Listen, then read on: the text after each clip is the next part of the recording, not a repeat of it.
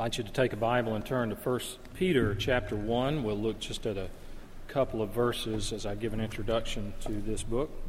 Let me also say, I, uh, unrelated to this sermon, I have uh, for the past seven weeks been participating in an online course with Ravi Zacharias Ministries on apologetics. It's a core module, and they plan to begin offering lots of electives. It was a trial thing. I was one of one hundred sixty people from around the world that began this a few months ago, and we're over halfway through now. But they have decided they're going to offer these core modules. One is going to be the middle of June, another they're going to offer at the middle of July. If you have any interest at all in learning more for your own faith's sake of um, difficult questions, especially on the problem of suffering and evil in the world today, Uh, I would highly recommend this course. It takes uh, a few hours a week, and the registration is open now. It's called R Z I M Academy online. The course will cost you two hundred dollars, uh, and I have benefited from it in many, many ways. Os Guinness they gave the lecture I listened to yesterday, and he on suffering and on pain. Uh, Os Guinness was born as a missionary child in China, and he said uh, when he was just a, a young boy, there was a famine that hit the province where they lived, and over a million people died from that famine in ninety days, including his two brothers. And uh, the question of why me or why them, why not me, are things that we all live with. And we talked about how in the night since nineteen hundred, it's the first time in human history that a person can live basically a, a pain-free life, due to anesthetics and so forth. And so as I we sang that hymn, He Leadeth Me, if you know the background, you know the background of that hymn, that was written during the spiritual awakenings that took for, uh, place during the Civil War. And that was sung by many troops, especially Southern troops, who did not know if they would die the next day. And that's why the words of that, and when my time on earth is done, Uh, he leadeth me, he leadeth me. Uh, the, and so the, the context of that is very, very powerful to know that in the hymn. But I highly recommend that, R Z I M Academy. And I think the, the registration opened up the other day for the next week or so. Okay, First Peter uh, chapter one.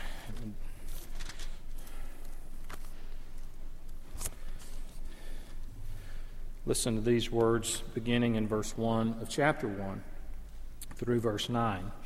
Peter, an apostle of Jesus Christ, to those who are elect exiles of the dispersion in Pontus, Galatia, Cappadocia, Asia, and Beth- Bithynia, according to the foreknowledge of God the Father in the sanctification of the Spirit, for obedience to Jesus Christ and for sprinkling with his blood.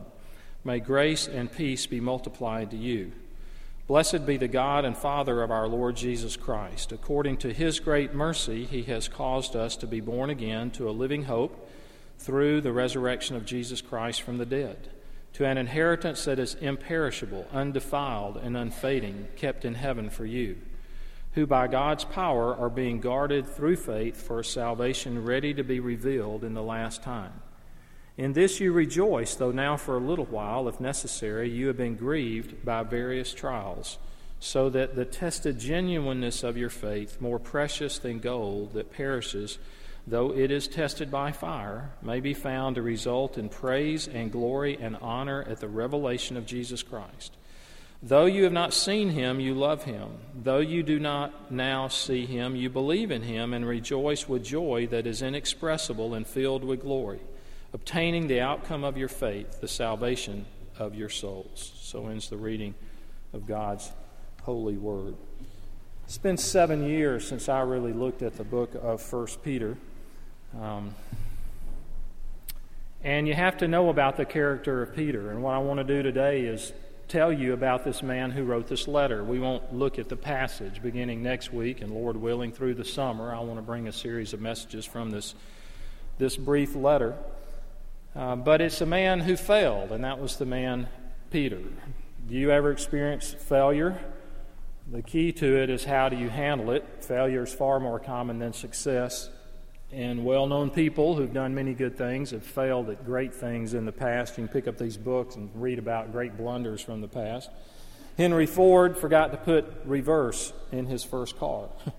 Thomas Edison spent two million dollars in those days on an invention which proved to be essentially worthless. So when we look at the Bible, we find second chances, third chances, fourth chances. We find biblical characters who made huge, huge, life-changing, life-destroying mistakes. Samson, David, Paul, Moses, Abraham. And the Scriptures nowhere sugarcoat their lives. The Scriptures show them as they were and how God's grace worked in their lives. It's all about God's grace. And so we can learn a lot from such people. One of the books I plan to use in the study of First Peter is this book by R C Sproul entitled, Be All the More Diligent to Make Your Calling and Election Sure. It's a commentary on First and Second Peter. By the way, a person came to our church for the first time today, a young woman, and she said, when you mentioned R C Sproul, I knew I was at home. She'd never been here before and has been living in another city. Anyway, Sproul begins his book, and in the preface he says this about First Peter. He says, imagine what it would be like to receive a letter from someone who was a personal friend of Jesus during his earthly ministry. Beyond that, imagine receiving two letters from such a person. That's exactly what we have in the New Testament correspondence known as First and Second Peter. A letter from a man such as this is a treasure for the church, a treasure for the church. So to understand this treasure, this letter, these letters of First and Second Peter, we need to know the author. Sometimes he was called Cephas, sometimes he was called Simon, most often he was simply called Peter. And so what I want to do the next few minutes is reacquaint you, or acquaint you for the first time, with the writer of this letter, this man named Peter. And I want to do so by looking at five scenes from the Bible where he is introduced. Many of the scenes about Peter, they're not in his letter, they are in the Gospels, and primarily in the Gospel of Mark. And the reason is simple. Peter was Mark's primary source. Much of what Mark wrote down in the Gospel of Mark came from Peter, as though he's sitting there interviewing Peter. And therefore, a number of accounts that include Peter show some of the things that don't portray Peter in a real positive light. They're almost close to being self-effacing at times. It's as though Peter said, I want you to write it just like this. This is what happened. This is what I did. And this is what I said. So we get our first glimpse of Peter in the Gospel of Mark. And the, the first glimpse is that he and his brother Andrew are fishing on the Sea of Galilee. They are partners in a fishing business with two other men, James and John. And all of this changes. Their future in this business changes in Mark chapter one when Jesus calls them. It says, as Jesus walked beside the Sea of Galilee, he saw Simon and his brother Andrew casting a net into the lake, for they were fishermen. Come, follow me, Jesus said, and I will make you fishers of men. At once they left their nets and followed him. Now, it's, it is not to be assumed that Jesus is a complete stranger walking by and says, follow me, and they just do so with no knowledge of who this man is. We know from studying the Gospels that Jesus' ministry lasted about three and a half years. From the time he began his public ministry, he was baptized by John the Baptist and he began preaching. But what many people fail to realize is that it was about a year into that ministry before he called his twelve disciples to follow him. They were with him the better part of two years, a little bit more than that. But they had been hearing him uh, either firsthand or through others for uh, up to a year. So they knew who Jesus was. Several of the disciples were disciples of John the Baptist. So there was this was not a total stranger coming up and saying, follow me.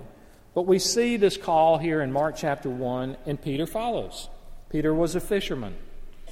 I like this because he would have been a common person. Most of us would have said, hey, I like this guy. I wouldn't mind sitting down and talking with this fellow. He wasn't highly educated. He was literate. He could carry on the, the business of commerce, the fishing business. He could write. Uh, but he wasn't wealthy. He wasn't among the elite of the day, removed from, from normal problems. Uh, when he's called by Jesus, there appears to be no hesitation, no scrambling to secure possessions, no qualifications that had to be met before he would follow. He was willing. He was teachable. How many of us would walk away from a business, from a livelihood, in order to follow Jesus?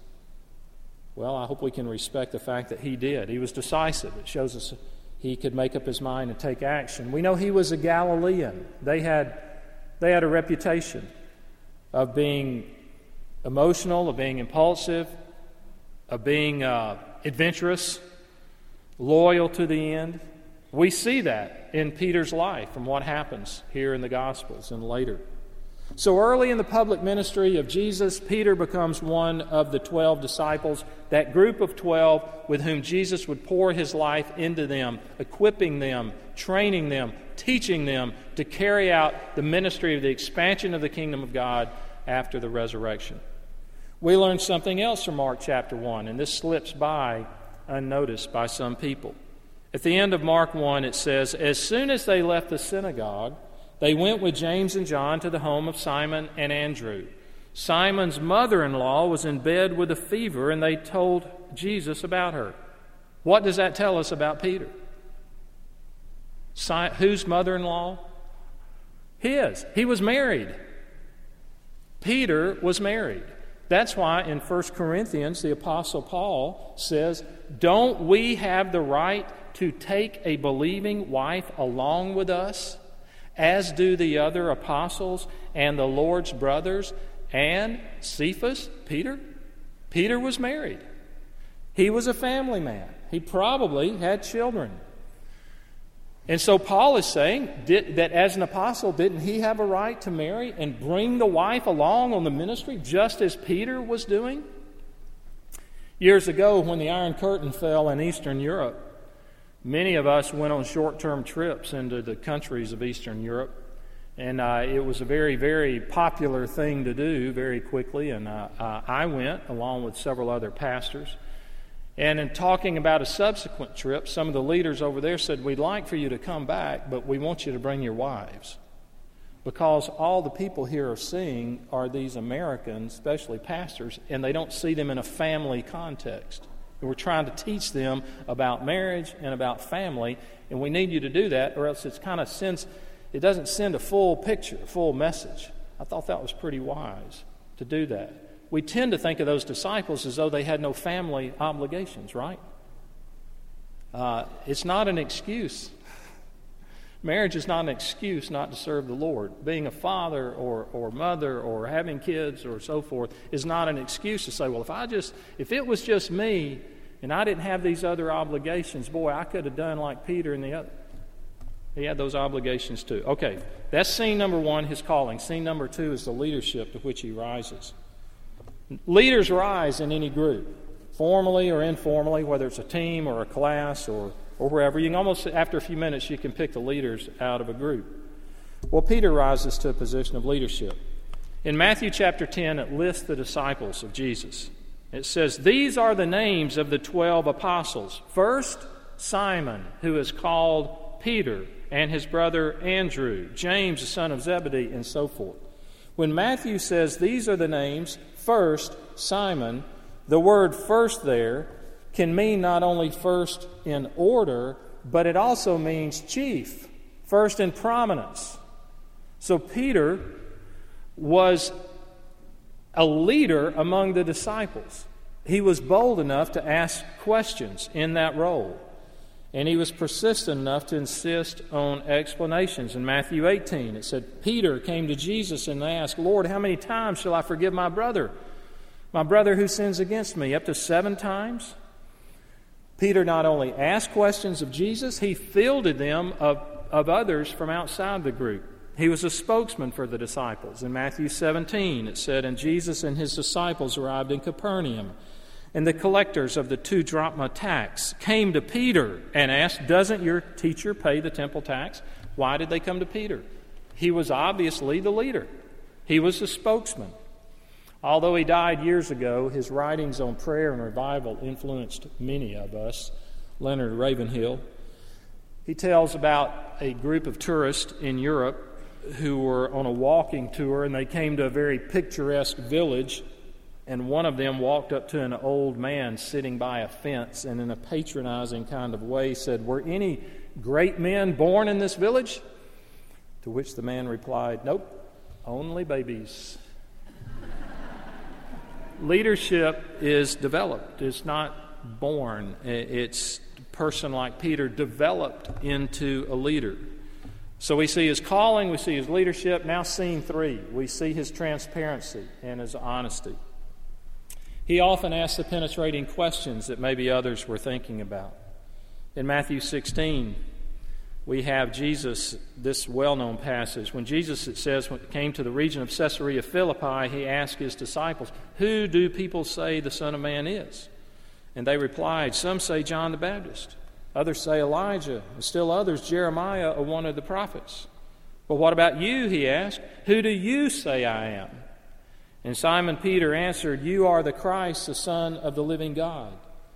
When Jesus speaks to them as a group and says, "Who do you say that I am?"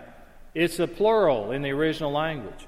In the southern version, "Who do y'all say that I am?" And Peter steps forth and answers. It's a result of his faith. And Jesus, because of his answer, blesses him and changes his name from Simon to Peter, meaning rock. So he was not afraid to express himself. Perhaps that's why he had the dubious role of being the most rebuked of Jesus' disciples. We think of his mistakes. Uh, when Jesus walked on the water in a storm, Peter replied, it tells us, "Come, tell me to come to you." "Come," he said. Then Peter got down out of the boat, walked on the water, and came toward Jesus. But when he saw the wind, he was afraid, and beginning to sink, cried out, "Lord, save me." Immediately Jesus reached out his hand and caught him. "You of little faith, why do you doubt?" He was willing. He was willing to take a risk. How many of us would have done that? Uh, years ago, as a college student, I was at the University of Alabama, and I was in the basketball arena, the Coliseum at that time, which I just assume has been torn down and rebuilt larger these days. But I remember sitting at a basketball game, and there was the bulletin for the game. And in the back, I opened it up, and there was a page, and it had the statistics on that Coliseum, on that building. And I began reading, and I saw among the other stats, most points scored in one game, Pistol Pete Maravich. Right below that, most shots taken in one game, Pistol Pete Maravich, and give the, gave the date uh, of, of both of those events, the same game. More shots taken. He was willing to risk missing in order to score. Peter was willing to take a risk. Peter had courage. Bill Bright used to say that courage is not the absence of fear, but it's doing what you know is right in spite of your fear. Or I could refer to the great theologian John Wayne, who said, "Courage is being scared to death but settle, saddling up anyway." So if you're paralyzed by fear, remember Peter. Remember the example of Peter. He was willing to take a risk. That's the third scene. Now the fourth scene, out of five, if you're keeping count, is his failure. Uh, many of us here are in journey groups. For the past six years or so, we have these we have these groups, small groups, with men with men, women with women, and the youth use these. And there's a curriculum that goes over a three-year time, and it's got lots of different assignments and lessons. One of the assignments, one of the early assignments, is to teach a person to share their testimony of how they came to know Christ in about a five-minute uh, uh, testimony. And a template to do that, they ask each of us, and there are eight of us in the group I lead, they're to take a graph, a page, and graph out your spiritual journey, um, going back to whenever, childhood, and of when you've been very interested in God and when not interested in God, when you came to know Christ, all that kind of thing. So you kind of graph it out. And then the when we meet, someone's to, you were to go through and explain, uh, describe the graph to the fellows by telling about our life. Well, there's no doubt if Peter was in one of our groups and we were to give him one of those graphs, the chart would hit rock bottom when he denied Christ on the night of Jesus' arrest. Without a doubt that would have happened. And so you know the story. There at the, the Last Supper, Jesus and his disciples in the upper room, when Jesus instituted the Lord's Supper, when he when he says that one of you is going to betray me, speaking of Judas, and then Peter boastfully says everybody else may forsake you, betray you, but not me, and Jesus says before the cock crows twice, you'll deny me three times, and Peter's just aghast at the very notion, since he thinks that's impossible. Well, you know what happens. Mark fourteen tells us, while Peter was below in the courtyard, this is after Jesus was arrested, one of the servant girls of the high priest came by. When she saw Peter warming himself, she looked closely at him. You also were with that Nazarene Jesus, she said. But he denied it. I don't know or understand what you're talking about, he said, and went out into the country, uh, entryway. When the servant girl saw him there, she said again to those standing around, this fellow is one of them. Again he denied it. After a little while, those standing near said to Peter, surely you are one of them, for you are a Galilean. He began to call down curses on himself, and he swore to them, I don't know this man you're talking about. And immediately the cock crowed the second time. Then Peter remembered the word Jesus had spoken to him. Before the rooster crows twice, you will disown me three times. And the final phrase there is, and he broke down and wept. Now, in a crowd this size, I can imagine some of you, some of us here have committed sins which you probably are convinced have rendered you useless to God. Well, have you denied Jesus publicly, as Peter did? What might we predict would happen after such a crash like this for Peter? Remorse? Discouragement, despair, throwing in the towel, can never show my face again, perhaps he was thinking. Failure is so devastating, you think you're finished? Well, sometimes it helps to see things from the other side. Although his baseball career ended around two thousand seven, and it ended in controversy with accusations of steroid use and a congressional hearing of which he was ultimately found not guilty, Roger Clemens had a phenomenal major league pitching career for almost twenty years. In nineteen eighty-five, as he was beginning his major league career, he started his first All-Star game. He was a pitcher for the Red Sox back in those days. And in the second inning of the All-Star game, Clemens came up to bat. Now that, if you know baseball, you know that would be odd, because in the American League, which Clemens was in, uh, he had not batted for years before that, really, because they have the designated hitter rule where the pitcher doesn't have to bat, since they're normally so sorry at batting that they get a good batter then. But in the All-Star game, he comes up to bat. And it's the first time, like I said, he batted in years. And on the mound is the other great pitcher, Dwight Gooden. And the first pitch is a screamer, fastball, right down the middle, about one hundred miles an hour. Wham! Clemens swings, nothing but air. And stunned, he steps out of the batter's box, and he turns around and looks at catcher Gary Carter and says, wow, let me ask you something. Is that what my pitches look like against folks that are batting against me? And Gary Carter says, you betcha, they look just like that. Well, Clemens steps back in the batter's box, two more pitches, two more swings and misses, he's out of there. But that day he pitched at least those three scoreless innings, and he later said that batting experience had an incredible effect on his life when he realized how overpowering a good fastball is, and it made him bold. And he said, it changed my view of pitching, and I had confidence from then on like I never had before. See, sometimes we forget what we have going for us, especially when we've lost it. And it may mean losing it momentarily and then getting it back. Well, now Peter gets it back, and that's the fifth scene. This is the restoration to ministry. This is the last, final scene. The beginning of his restoration is hinted at at the resurrection site when the angel told the women who had come to anoint Jesus' body in the tomb, tell his disciples and Peter. Two little words. Great news, though, was coming from those two little words. But the actual turnaround happens in the last chapter of John, in chapter twenty-one. We looked at this here from a different light just a few weeks ago. But in Acts, I mean, in John chapter twenty-one, uh, Peter and four of the other disciples go fishing. And they've been fishing all night, and they have caught nothing. And it says in John twenty-one, early in the morning, Jesus stood on the shore, but the disciples did not, did not realize it was Jesus. He called out to them, "Friends, have you any fish?" "No," they answered. He said, "Throw your net on the right side of the boat, and you'll find some." When they did, they were unable to haul the net in because of the large number of fish.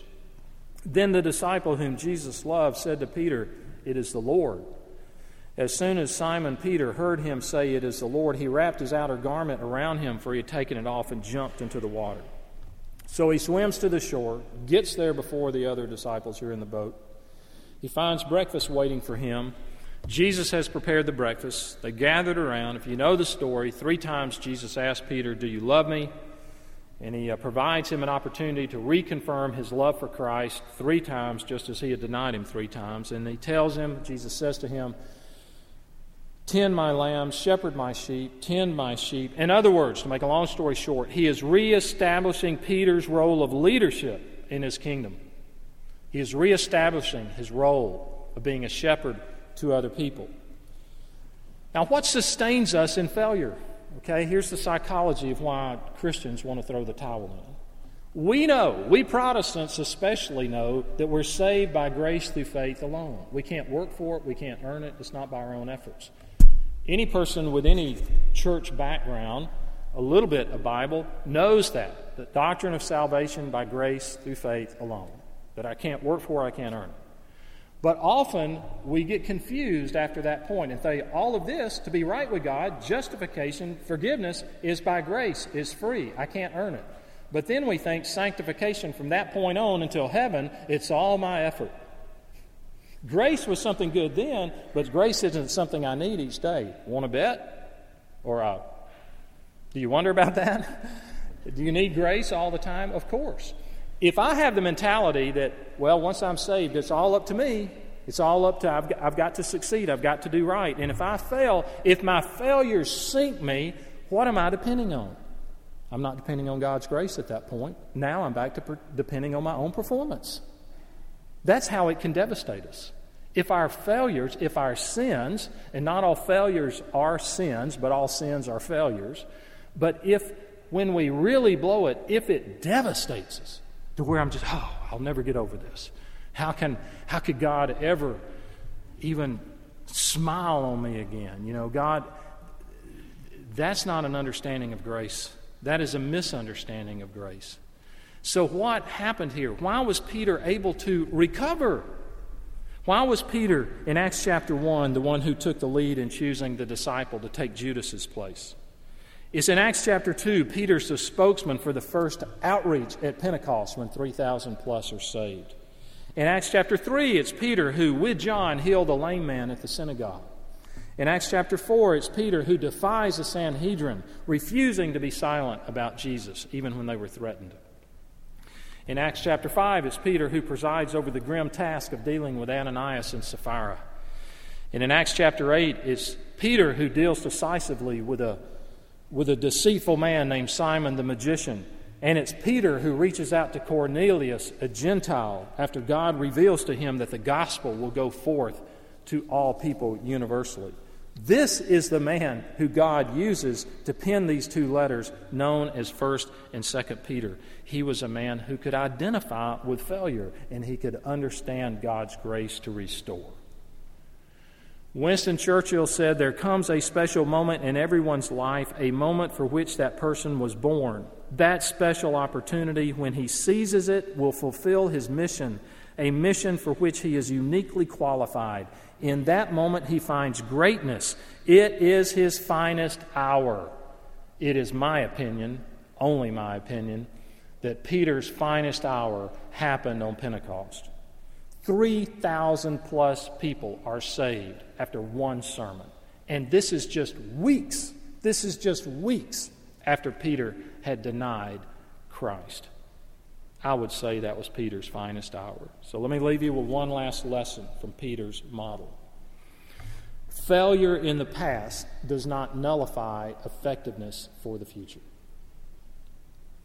What a loss it would have been if Peter had let remorse for his own sin do him in. What if he had focused all of his emotions on that event rather than seeing the bigger picture that God was not finished with him yet? God never wastes test.